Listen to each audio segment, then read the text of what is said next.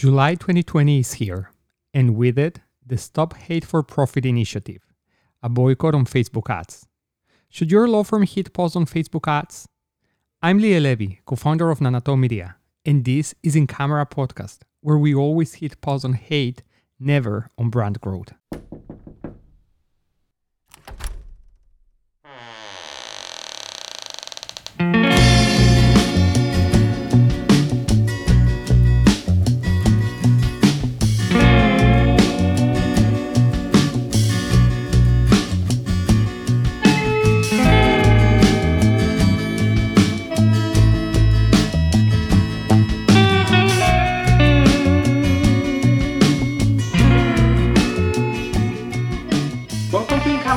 Podcast, Private Legal Marketing Conversations. Grace, how are you today? Good. How are you? I'm great, Grace. And just as we were commenting, very, very busy week. Um, a lot is, hap- is happening, and it's July, right? I know. I, it's this- crazy. Every yeah. day is crazier. It is crazier, and it's just passing through our eyes in just one blink. It's so, so, so hard to believe that just it's almost going to be five months now since we were at AAJ in New Orleans, right? The last convention that we've attended, and so uh, it's already July. So I'm actually talking about AAJ. Uh, next week would have been AAJ uh, in Washington City annual conference. So yeah, very um, very impressive the turn on events that uh, this year has had on us. And talking about that, Grace, you know, uh, we've mentioned last week that in July, many large brands were pulling out of Facebook ads, right? And so as of today, we're already one day into this boycott. And uh, as you may remember, it's called the hashtag Stop Hate for Profit.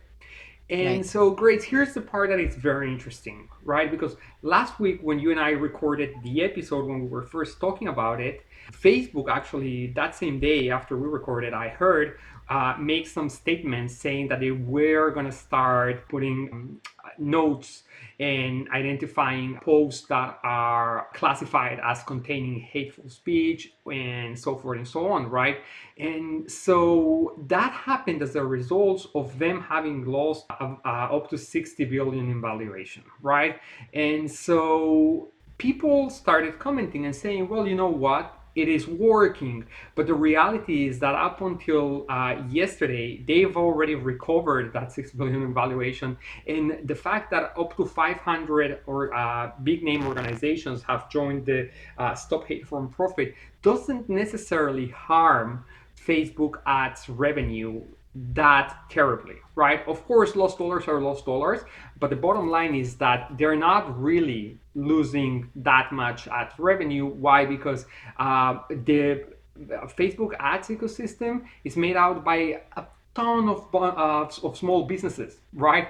And so while they're still around and they're still spending, you know, it doesn't necessarily gonna uh, impact a lot um, their revenue stream. Of course, from the PR standpoint, is where the damage is. And what people are saying also, Grace, is that this could be the actual beginning to a new trend. Like that's really what this uh, where this movement can have a lasting impact. It's kind of setting up a trend where advertising in Facebook is no longer regarded as a good thing. And then over time, it could really have a more lasting effect, something that can definitely have a bigger damage to Facebook as an advertising platform and as a business as a whole, right? So I think it's going to be interesting to see how this plays out. But as you and I talked last week, right? I mean, this could be an opportunity uh, if you have been outspoken about the way that uh, Facebook conduct business.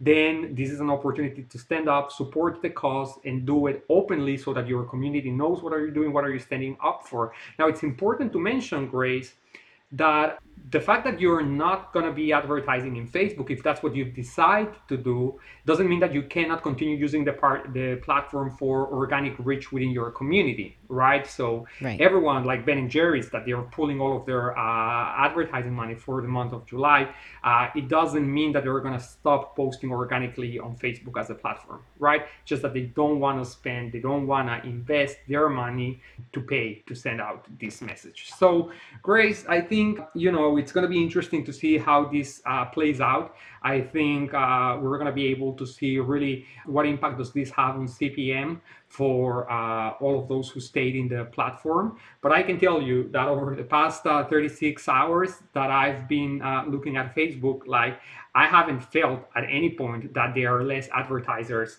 uh, in my uh, timeline feed. So it's just more visibility for other brands. Uh, particularly to me as a user, you know, I haven't seen any of the usual brands that usually target me gone away. But honestly, all of those brands that are targeting me, I've never heard of them in my life. So um, it's just interesting, right? How is this being uh, received and how is this uh, playing out? But uh, definitely uh, something that has already taken the attention of, of Facebook, and, and it may lead to uh, some more changes from them. So I good, I think it's good from the standpoint that you know people's voices are being heard and it's opening up for a conversation. We all i mean honestly as, as, as somebody who, who uses facebook to advertise and to help our clients grow their business through that platform i do want to see that platform become a better ecosystem where people feel more comfortable to connect to engage and they're not so polarized about the idea of using or not facebook right? And so it's a great opportunity. But here is the other thing grace uh, that we you know it's coming kind of like as a um, cascading consequence to this. So some companies they didn't just went out and said we're pulling out of Facebook. They just cut all of their social media advertising in light of this. So that also, you know, bulks in Facebook and Twitter, sorry, Facebook, Twitter, YouTube, uh, Snapchat, even, right? And so I think really these other uh, media platforms that don't have the revenues that Facebook generates, I think they're probably going to be the ones that are going to be, they're going to get harmed the most, right? I think, if I'm not mistaken, that it was Coca Cola that they just said, we're going to pull out all of our advertising from social media from now until the, the rest of the year. And so that, you know, maybe for a Facebook, it may not cost a dent, but uh, for other platforms like a Snapchat or so, yeah, that, you know, they may not uh, welcome that very well and it may actually impact their uh, revenue stream uh, in a more meaningful way. So it, that's, that sort of generalization that uh, some brands are making, they're just, you know, jumping on board this and also just cutting off everything else in social media, that can be an issue for some platforms. But with that said, uh, I also wanted to, to mention that it's a good opportunity for those who are taking steps and not advertising on Facebook this month, then to try new things, right? I mean, there's Snapchat, as we've said. There's Twitter, which can be interesting, right? I mean, yeah, Twitter can, can, be, different for sure. It's yeah, it definitely can be interesting. And then again, if you if you if you are in the in the in the business of uh, wanting to be relevant for Zoomers, I mean, TikTok is such a powerful uh, place to be, right? Um, I, I, think for law firms, it's kind of like a stretch right now to figure out a way to be relevant in TikTok as an advertiser, yeah. but uh, it doesn't mean that there is not an opportunity for that, right? 16, 17 year olds, like they drive, they are uh, close enough to become adults and you know there's all kinds of legal representation that can uh, be relevant to them within the next two three four years in their lives. And so it's it's about generating awareness letting them know who you are that you're there. And so the day they'll need you they'll call you. So grace that's one thing. That's one thing. We talked about that last week. Now another thing you and i talked last week about was the uh, big settlement for Roundup, $10 billion, right? Right. So that was announced on, on Wednesday. And I was actually very interested about your opinion on it and saying, ah, $10 billion, yes, it is a lot. But then again, how many people got affected by it and how many people lost their lives due to this? And so it kind of put into perspective whether the, the settlement really uh, meets and covers the damage. And the reality Grace, is that oftentimes like you know you cannot really put price on, on, on a person's life no. but i think it's always encouraging to see that uh, big and powerful results like these ones are being achieved and so that definitely brings hope that you know uh, justice uh, is possible right. now grace with that said I think, you know, just this massive news kind of uh, casted a shadow on another big development that took place last week. And actually, right a day, I think it was just the day before the, the, the Roundup uh, uh, settlement thing came up, um, there was another announcement. And I, I was just looking at it and it's actually from Johnson & Johnson, right? So the New York Times published on Tuesday that woman with cancer was awarded billions in baby powder suit. I'll just read here the headline. Uh, an appellate court in Missouri upheld more than 2 billion in damages against Johnson & Johnson, saying the company knew there was asbestos in its powder. Now, Grace, let me just go on a little bit further and here it says a Missouri appeals court on Tuesday ordered, and so this is Tuesday, June 23rd, ordered Johnson & Johnson and a subsidiary to pay 2.1 billion in damages to, wom- to women who blamed their ovarian cancer on the company's talcum products, including its iconic baby powder. The decision slashed by more than half a record award of 4.69 billion in compensation and punitive damage to the women, which was made in July 2018. So, Grace, I mean, if you continue reading this, you know, uh, and you probably read it, it says that there's still thousands of lawsuits uh, that are still open on this. Johnson & Johnson still claims that their talcum powder is safe right? And on the other hand, we have Mark Lanier here, the lawyer, right, representing this lawsuit, saying just discard it, right? It's dangerous, nobody should be using it. So I know you're very passionate about this particular tort. And what does this mean, Grace? So in July 2018, uh, no, it was um, a settlement of 4.69 million dollars once uh, awarded. Now we have a 2.1 billion. Is that a good trend? Uh, it doesn't really mean much. And what can we expect to happen with a still open lawsuit? Okay, so for this, th- there's actually two things that are that need to be looked at when it comes to that specific article in particular, and that is the fact that they're mentioning asbestos. That is actually a separate separate issue that they have found when they okay. So they did a test lot apparently on talcum products that came out and in the test lot that they did, it was found that they had asbestos in a couple of the uh, probably two lots, I believe, um, of the test. And asbestos, obviously, we know asbestos causes cancer, right? I mean, that's where the mesothelioma cancer and all of those cancers, uh, that cancer in particular came from, was because of asbestos and inhalation of asbestos. So if these women are using talcum products that have asbestos in them, as was seen in the test lots, that that's immediate, essentially an almost immediate link to cancer, correct? Because we already have precedents stating asbestos causes cancer. So that is something separate and distinct from the fact that they're claiming that talc causes it's potentially okay so that's the thing is potentially separate and distinct from the fact that talc causes ovarian cancer because of talc in and of itself. Maybe not necessarily because of the asbestos that's in it. So there's a couple of things that have to be looked at. Again we're back to that scientific thing right? Now the thing with johnson & johnson is they are so large they are so big that They've already decided what they're going to do. They're going to settle on the ones that they want to settle on.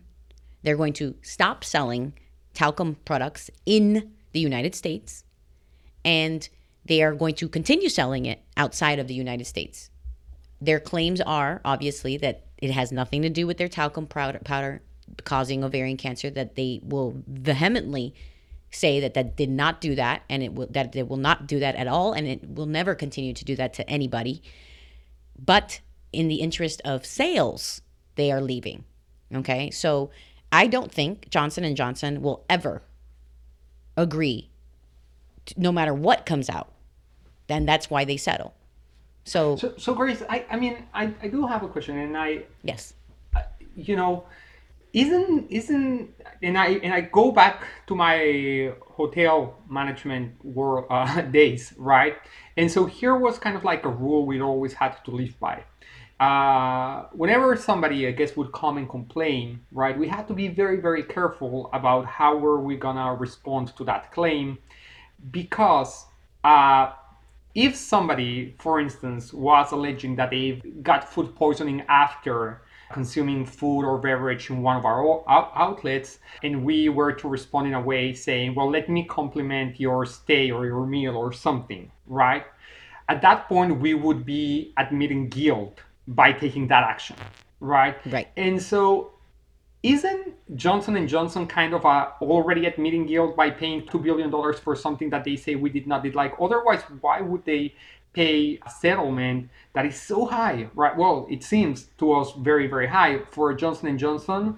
Maybe not that terrible, but uh, still, doesn't that send a different message? Like, yes, I'll pay you for your damages that uh, you're saying were caused because of the use of my product, but it was not my fault how you know how, so, how, how does that contradiction play out so it's more like um, the florida no fault car insurance you know if you get in an accident whether it's your fault or not doesn't matter. It's no fault in, in florida.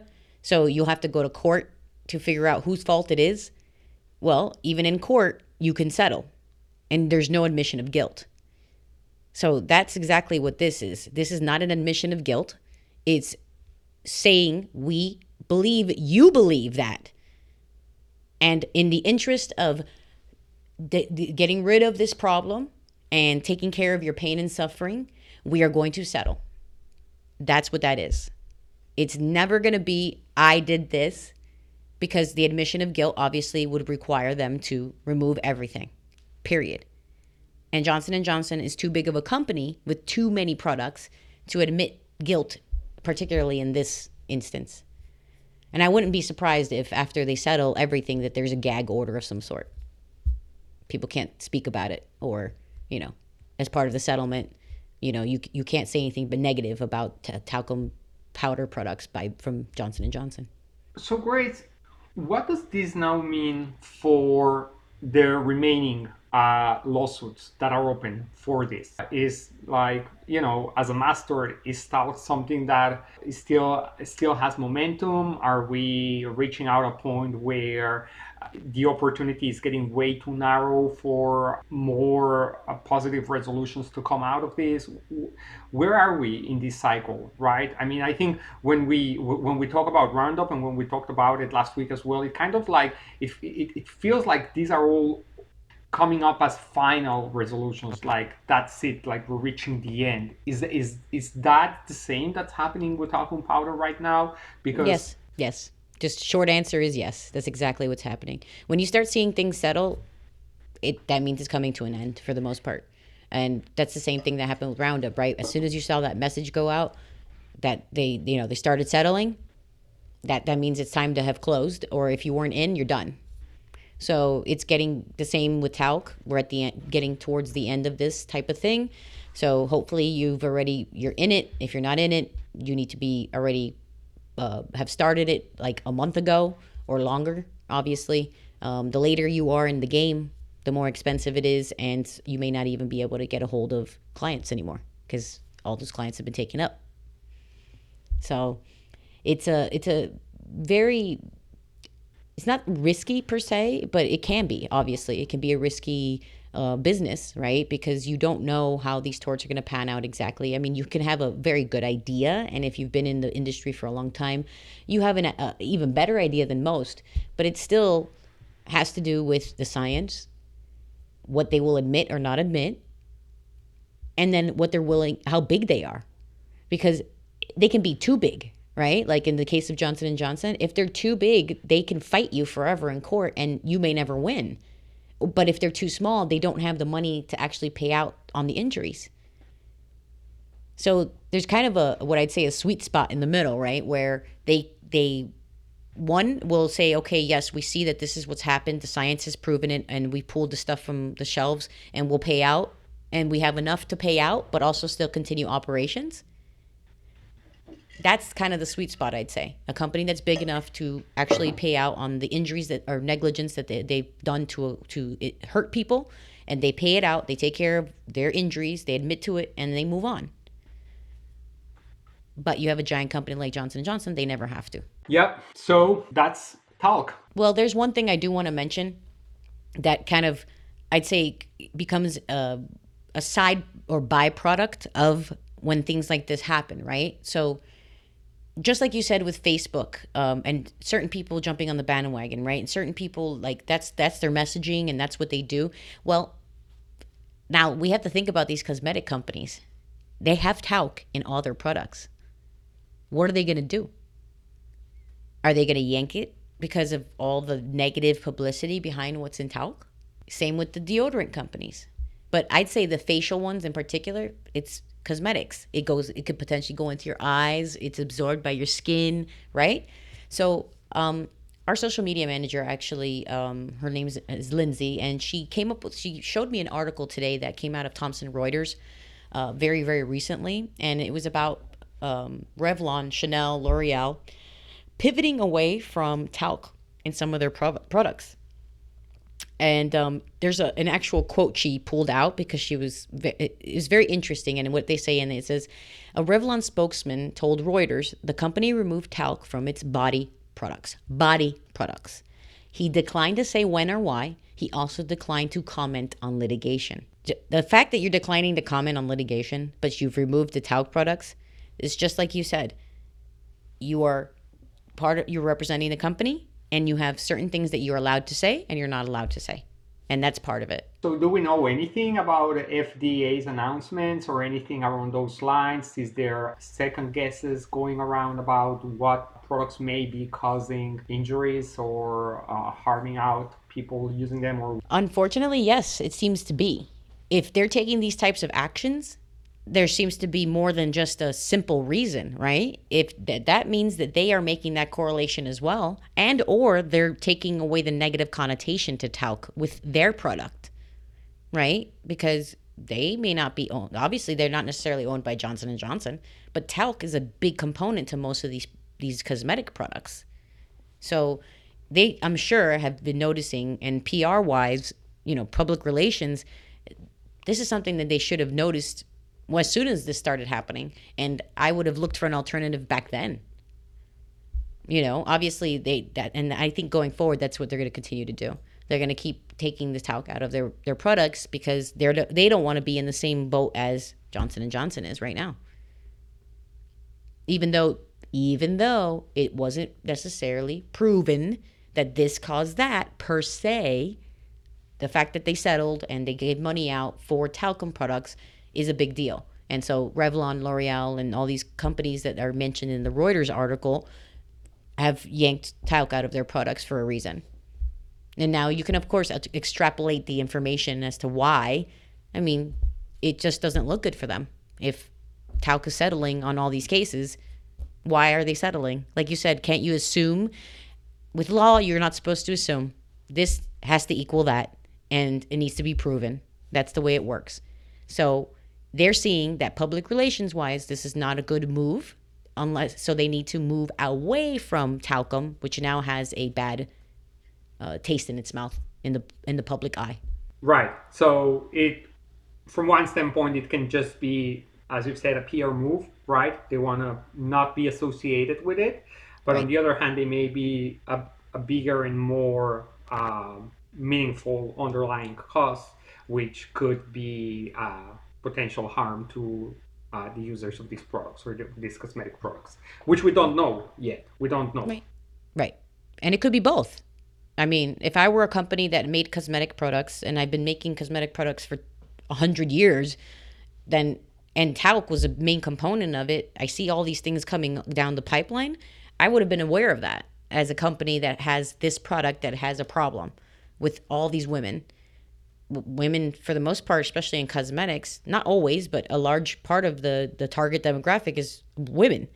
So women now knowing that causes ovarian cancer or or or it's being alleged to well i'm going to yank talc out of my products because i know you might be putting it on your face or you might be putting it on your body whatever your usage is. I don't want to be associated with that. It's negative. Yeah. So yeah absolutely. I mean it makes all the sense in the world. Great. So, are we about to scrap then talc roundup those are no longer in our list of uh, list of uh, mass torts for 2020 well they were right? They leave their They were. course. But it seems like we are no longer gonna have to uh, focus that much on them moving forward. You anticipate more settlements coming up just before this completely dies off or was this uh, most likely the last that we've heard? No, And- I think there'll and- be and- more. yeah I think because the more. way I mean, the, the, the way this whole thing read, right, with with thousands of lawsuits open, you kind of wonder, like, uh, is this really uh, the end of it? But it seems like it kind of reached the peak, but it's now kind of like just gonna go on a downward journey. Exactly. It's it's at the bottom of the bell, I'd say, you know. All right, Grace. So we've talked about what's on its way out. Now let's talk about the ones that are right now having its momentum. And I hear you over and over again put a lot of focus and emphasis on Zantac. What's happening there, Grace? Is it is it really worth its momentum? I don't know. Oh wow. So um, I don't think any of us really 100% know. Uh, the criteria keeps shifting slightly in terms of what cancers are accepted and how they can link it. So that one is is kind of an emerging tort. You know, it, it well, not really emerging. It's it's out there already. Um, people are already starting to take in cases, but I'd say this is kind of a good time to get in if it's one thing, if it's uh, something that of, is of interest to you. Um, if you feel that the science and everything seem to pan out in, in terms of your own internal research as a lawyer, um, and you've spoken to other lawyers who have dealt with this particular tort, or you've spoken to, um, you know, perhaps some of the people on the, you know, the different MDLs that are going on. Um, if there is not one yet, but once those start coming together, so, you know, those are when it comes to a drug in particular, um, obviously Michigan is one of those states that you don't you don't necessarily want because of the favorable um, issues or favorable for the the um, not for the plaintiff rather for the uh, actual companies. Um, then, other than that, I'd say Zantac may be a good emerging tort for people to kind of look into. It, again, for those who don't remember or don't know, it has to do with the elevated levels of NDMA. All Zantac was recalled from the shelves not that long ago. Yeah, I think it was like a month ago, may have been a little longer than that, but it was about a month ago that it was basically completely taken off the shelves. And it had to do with the fact that if it got heated up or it wasn't temperature controlled, the levels of NDMA would elevate.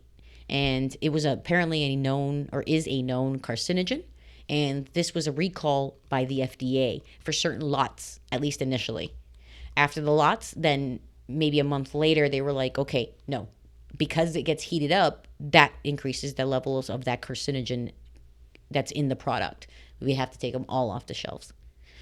So there's a sort of a, a proof of issue in a way that I think might be something that people need to look at. Obviously, you want a group of different types of cases within your um, docket, but um, the what people are looking for essentially if it's brand, uh, prescription, uh, or over the counter.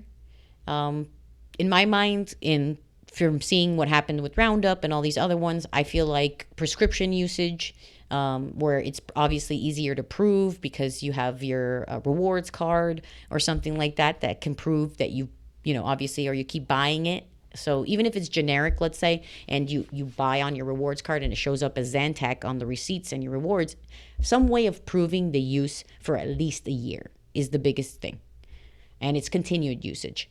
So if you're able to prove that, and then you have a, a, decent case, and then it's a whole list of cancers that they're kind of looking at. But um, I'd say they primarily have to do with um, prostate cancer um, and cancers, uh, testicular cancer, and some cancers thereof, unfortunately. Um, they're a little iffy on the breast cancer, and then, of course, lung cancer, because if you were a smoker, it, it may obviously that's kind of a disqualifying thing because they, they can't necessarily correlate Zantac to your lung cancer if you were a smoker, right? So those are sort of the things that the people need to look at or think about when they're talking about or looking into getting to Zantac as the tort of choice for them. And as I've always said before, though, Liel, is separate, diversify, diversify, right? Don't just put all your eggs in any one basket, and that includes one practice area or one tort. Yeah, just wanted to get back to you, right? You were asking about how is the uh, demand and search on Zantac been over the past uh, few months, and it's actually been on a, on an upward trend pretty much since it, uh, it it came out, right? And Yes. particularly uh, since the beginning of this year. Like I'm looking here from February all the way to May, and it had a month-to-month increase of 15% in February. Then on um, March, it had uh, another 15% increase over the previous month. Then in April, it has a 32% increase in search volume over the previous month. And in May, 15% over that. So right now, the search volume is very close to 30,000 search queries that are hmm specific, specifically related to a Zantac lawsuit. And so that definitely speaks for quite a significant uh, awareness level here. And I can also see that the cost per click has been increasing, right? I remember the first times when we started looking at the average cost per click on Zantac, it was around $20 and it's now at $30, right? hmm So I, there doesn't seem to be any indication for it to become less expensive in the next coming months. And this is, you know, one of the things that we've noticed with torts is that um, they kind of have been, in a way or another, immune to COVID. Like uh, the pandemic has not had an impact on the search uh, volume and cost per click on these uh, particular torts. So uh, most of people who are advertising and after these stores, they have kept marketing, they have kept uh, being competitive for them, and for that reason, the price has continued to be driven up. And I, again, like as you very well said, Grace, like we, you know, while there still may still be some uncertainty there, we can only talk about the fact that the the, the interest in the market for this particular uh, lawsuit has been on a on an increase.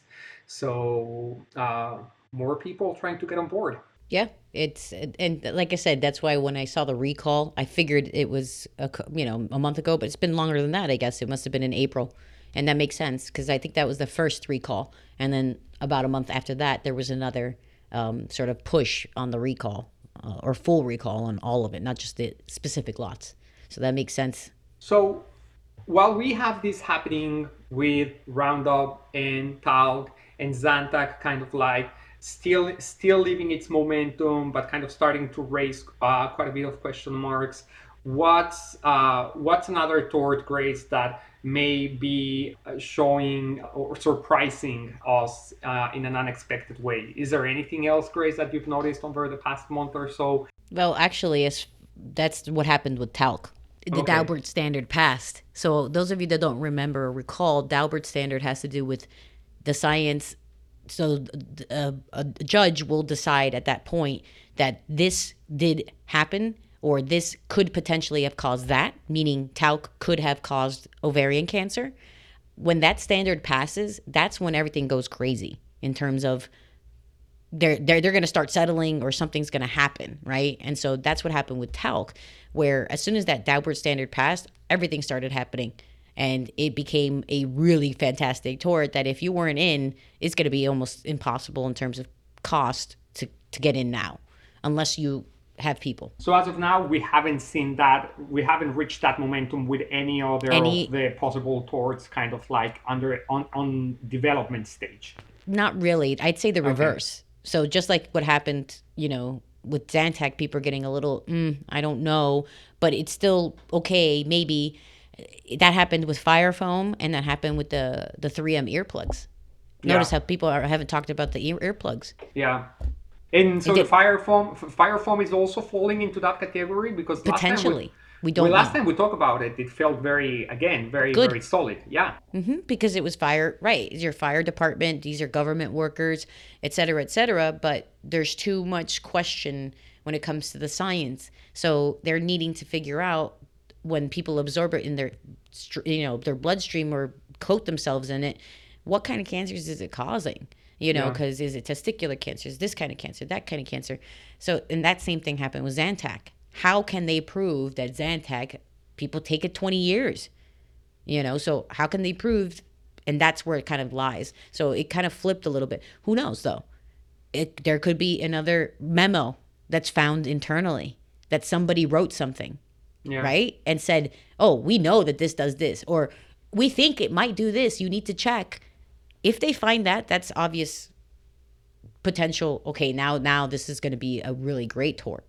So eh, you don't really know unless you're in it, and you have to really pay attention to everything that comes out like you're doing search volumes and you know uh, the laws and the you know the steering committees you have to pay attention to all of that this is this is your business right it's the business of making sure clients are being taken care of and they're safe and that includes being on top of the tort that you're dealing with That's right, Grace. Well, then I guess we are ready for our takeaways. Let's start. Number one, be patient, right?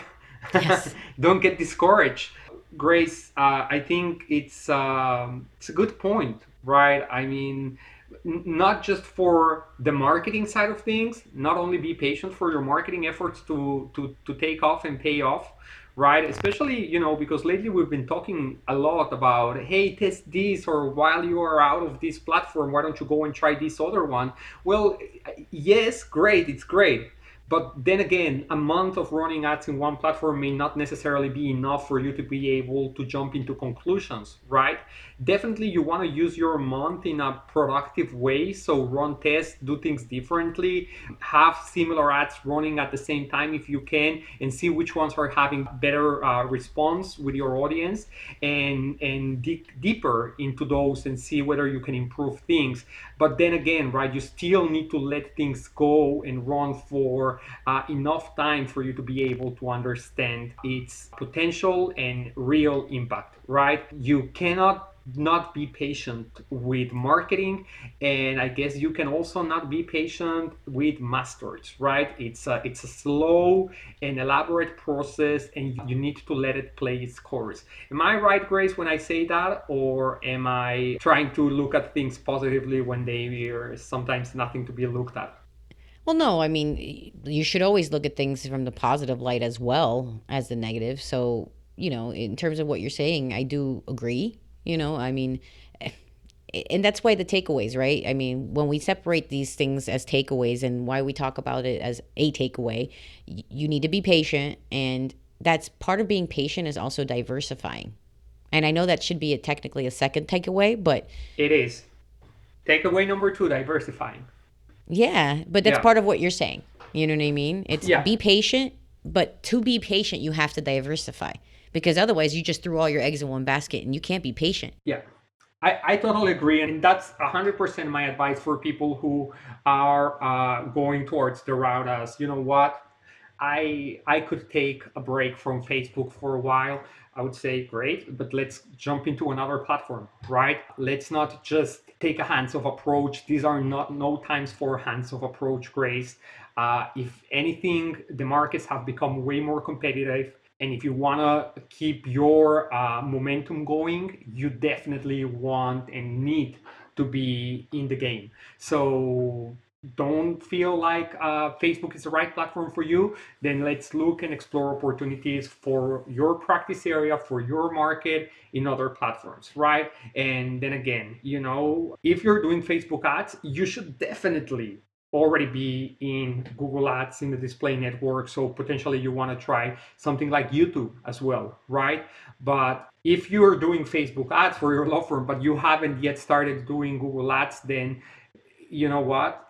It's a blessing that you have now some time to just uh, reset, set priorities right, because you should 100% be on, on Google Ads ahead of being on Facebook, right? Higher intent users, better quality leads, faster results for your law firm. So get your game right if you haven't figured it out yet. If you have figured it out and you are in Google Ads and you were uh, also heavily relying on Facebook, then stay on Facebook, right? Don't stop advertising on Facebook. Don't pay attention to the noise. You can still you can still show interest and make a donation to these organizations that are standing uh, for uh, stop hate uh, without necessarily having to put your, pull your ad dollars out of uh, Facebook because Facebook is a valuable asset for your marketing. So that's another important thing, Grace, and I think that could be our third takeaway.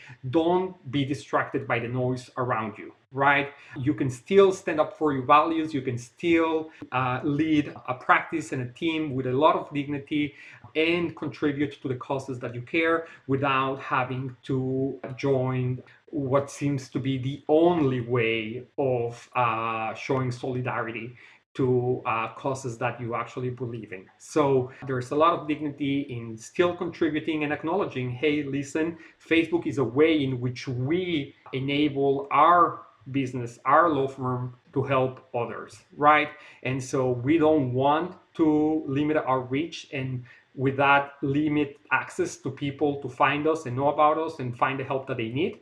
But at the same time we also want to stand up for the cause and we want to support it. So what do you think grace? Could that be a good approach towards this? I think we need to uh, make sure that we look at everything right? And that's something that you and i have always said. From beginning to end look at it all look at the big picture look at the small picture and do it the way that you want to do it and what is your message yep. you've said that over and over again don't don't just change who you are. Don't change your message. Don't change because that's what's going on right now. Do not be on fad. Don't be on trend. And I, I don't think most lawyers are really do that anyway, to tell you the truth. So you wouldn't do that personally. Don't do that with your marketing. Don't do that with your business. So if but if you do believe that is something that you do jump on and you do go and you do that. But as Liel said, if Facebook and pulling from Facebook would make a huge impact on your business in a way that would be extremely detrimental and you don't feel like you want to be a part of that quote unquote bandwagon of that type that specific solidarity there are many many other ways on facebook too to be involved yeah absolutely. there are many organizations right? Absolutely. What what I've seen a lot is that there's people who are actually posting in Facebook post uh, encouraging their community to donate to the cause or running out in- initiatives where they would say that uh, donate and we will match your donation. Like there's a lot of things that can be done in order to kind of like stand up for the cause, right? So every brand has its own way of doing things and its own way of reaching impact. Okay, just what we've said, Grace. Don't listen to the noise do you and you'll be all right. Grace, have a great weekend, right? Because we are recording this right before the 4th of July weekend. And most important, stay safe. You too, as well, Liel. Thank you so much. It was a pleasure as usual. My pleasure, Grace.